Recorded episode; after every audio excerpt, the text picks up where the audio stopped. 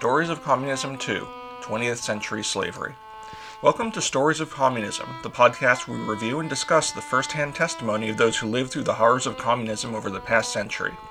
This is Eric Seligman, your host, along with Manuel Castaneda, recording from the suburbs of Portland, Oregon.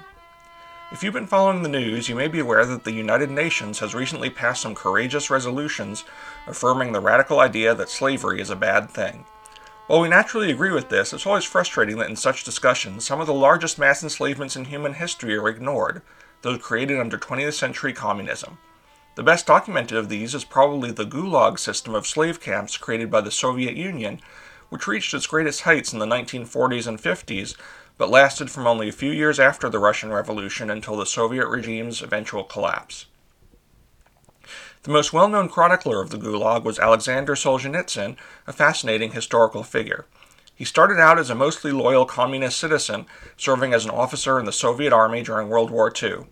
But near the end of the war, in 1945, he was arrested for making comments critical of Joseph Stalin in a private letter and condemned to the Gulag labor camps. Millions died in those camps due to being forced to do excessive amounts of labor with inadequate food, clothing, and housing, but Solzhenitsyn miraculously survived, and during a brief thaw after Stalin's death was able to publish an autobiographical novel about life in the Gulag, One Day in the Life of Ivan Denisovich, in 1962. The authorities soon clamped down and stopped him from publishing further works in this vein, but the worldwide fame created by this novel protected him to some degree from the communist authorities. After Ivan Denisovich, other Gulag survivors from across the Soviet Union began contacting Solzhenitsyn and sharing their stories. Combining his story with those of many correspondents to piece together a complete picture of the Gulag system, Solzhenitsyn created a massive documentary work, The Gulag Archipelago. He managed to smuggle it out to the West and get it published in 1973, though it would not see official publication in his own country until 1989. That's not surprising. Far from merely a report of isolated abuses, it was a comprehensive analysis of how the Gulag was an integral component and result of the communist system.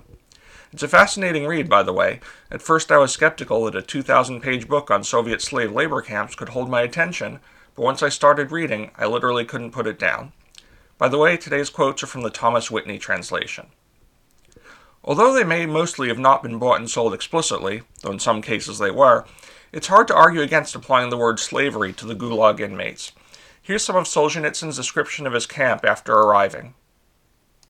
In all the rooms where multiple bunks were installed, two stories of four wooden panels on two cross-shaped supports placed at the head and feet. When one sleeper stirred, three others rocked. They did not issue mattresses in this camp, nor sacks to stuff with straw. The wards' bed linen were unknown. No sheets or pillowcases existed here and they did not issue or launder underwear. You had what you wore, and you had to look after it yourself. In the evening, when you lay down on the naked panel, you could take off your shoes, but take into consideration that your shoes will be striped. Later, Solzhenitsyn describes the work he was assigned, digging in the clay pits after his failure as a work foreman to successfully drive his brigade to achieve desired targets. The work norm there was well known. During one shift, one worker was to dig, load up, and deliver to the windlass six cars full of clay, eight cubic yards. For two persons, the norm was 16th. In dry weather, the two of us together could manage six and a half. But an autumn drizzle began. For one day, two, three, without wind, it kept on. It was not torrential, so no one was going to take the responsibility for halting the outdoor work. Boris was weaker than I. He could hardly wield his spade, which the sticky clay made heavier and heavier, and he could hardly throw each shovelful up to the edge of the truck. We loaded as much as we could. Penalty ration? So it would be a penalty ration. The hell with you, three times a day the same black, unsalted infusion of nettle leaves, and once a day a ladle of thin gruel, a third of a liter. And the bread, they gave us 15 and a quarter ounces in the morning and not a crumb more during the day or in the evening. And then we were lined up for roll call out in the rain. And once again, we slept on bare bunks in wet clothes, muddled with clay, and we shivered because they weren't here in the barracks. Borya was coughing. There was still a fragment of German tank shell in his lungs. He was thick and yellow. I looked at him closely and was not sure would he make it through a winter in camp?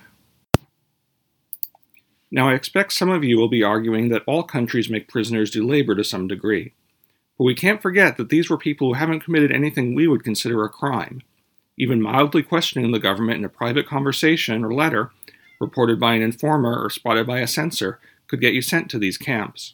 That's aside from the mass deportations of regions and ethnic groups thought to be possible threats to the authorities. In the last episode, we saw how large classes of innocent victims were sent away just due to their neighbors' jealousy. In such systems, nobody can dare to publicly discuss these conditions or advocate for their improvement unless they're ready to join the ranks of the enslaved. One might also argue that there were labor camps for prisoners already under the Czars, so the Gulag was not a major change. But as Solzhenitsyn points out, those Tsarist labor camps were not designed as death camps. For example, at a mining camp where the Tsar's work requirement was 118 pounds per day, Gulag slaves were given a norm of over 20 times as much and sentenced to reduced punishment rations if they failed to deliver. Millions died in the Gulag camps from overwork, malnutrition, and other aspects of the poor conditions. Nothing remotely close to that could be said of the previous prison camps. He also points out that when 19th century writer Fyodor Dostoevsky famously described the bleak life at a labor camp in his book The House of the Dead, Tsarist censors were worried that due to its depiction of prisoners who had clean clothes, limited workdays, and spare recreational time, they might reduce the value of labor camps as a deterrent to crime. While life in a Russian labor camp could never be said to be pleasant, the brutal slave camps that killed millions of prisoners only arose under communism.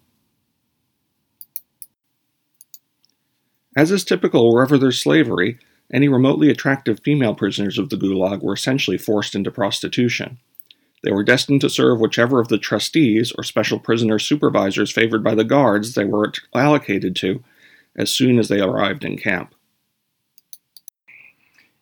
In the camp bath, the naked women were examined like merchandise, whether there was water in the bath or not. The inspection for lice, the shaving of armpits and pubic hair gave the barbers, by no means the lowest ranking aristocrats in the camp, the opportunity to look over the new woman.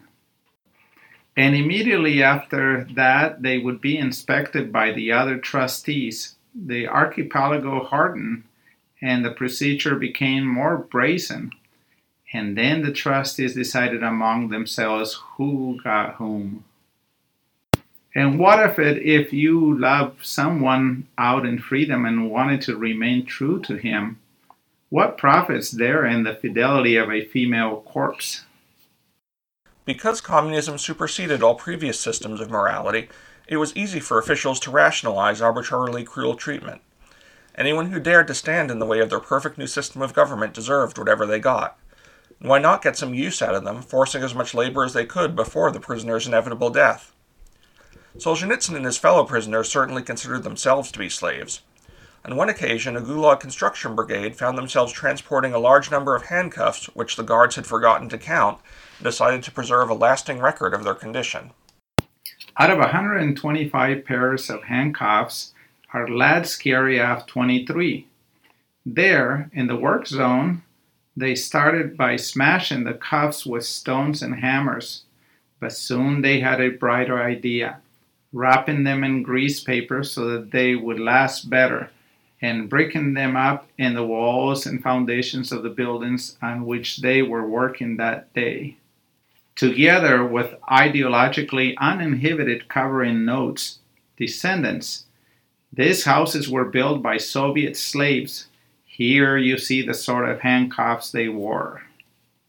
As you would expect in this short podcast, we're really just touching on a tiny sampling of the many details included in thousands of pages of the Gulag Archipelago.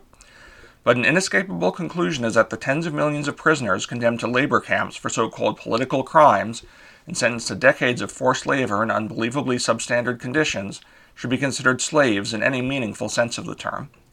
And while the Soviet Union may be gone, existing governments such as China and North Korea maintain networks of gulag inspired camps to this day. And now we have the segment of the podcast where my co host Manuel steps out from behind the quotes he's been reading and comments a little on today's topic. Um, so, what do you think after reading all this? Eric, I don't really have a comment. I have a question for you. Are the gulags still active today? Yeah, I mean, that's an interesting question. I mean, the Soviet gulags were officially closed when the uh, Soviet Union, of course, uh, collapsed. But uh, there's a former KGB agent in charge of Russia right now, so can we really be sure?